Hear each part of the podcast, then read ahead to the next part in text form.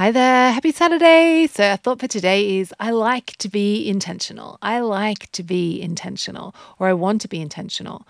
Um, yeah, so this thought, just a reminder that actually, you know what, it feels really good when we make in those intentional choices, when we make choices that feel good in the moment and that feel good for the long term. Like it just when it feels congruent, it feels like we're, yeah, like taking care of ourselves. It's such a good feeling to be like, yeah, like deciding ahead about our treats, like actually getting the anticipation of our treats, um, like all those, all those things, like, and you know, particularly with the alcohol piece as well. Like when I plan my alcohol, I have it, I enjoy it, and I stick to my plan. I don't have any the negative effects of alcohol.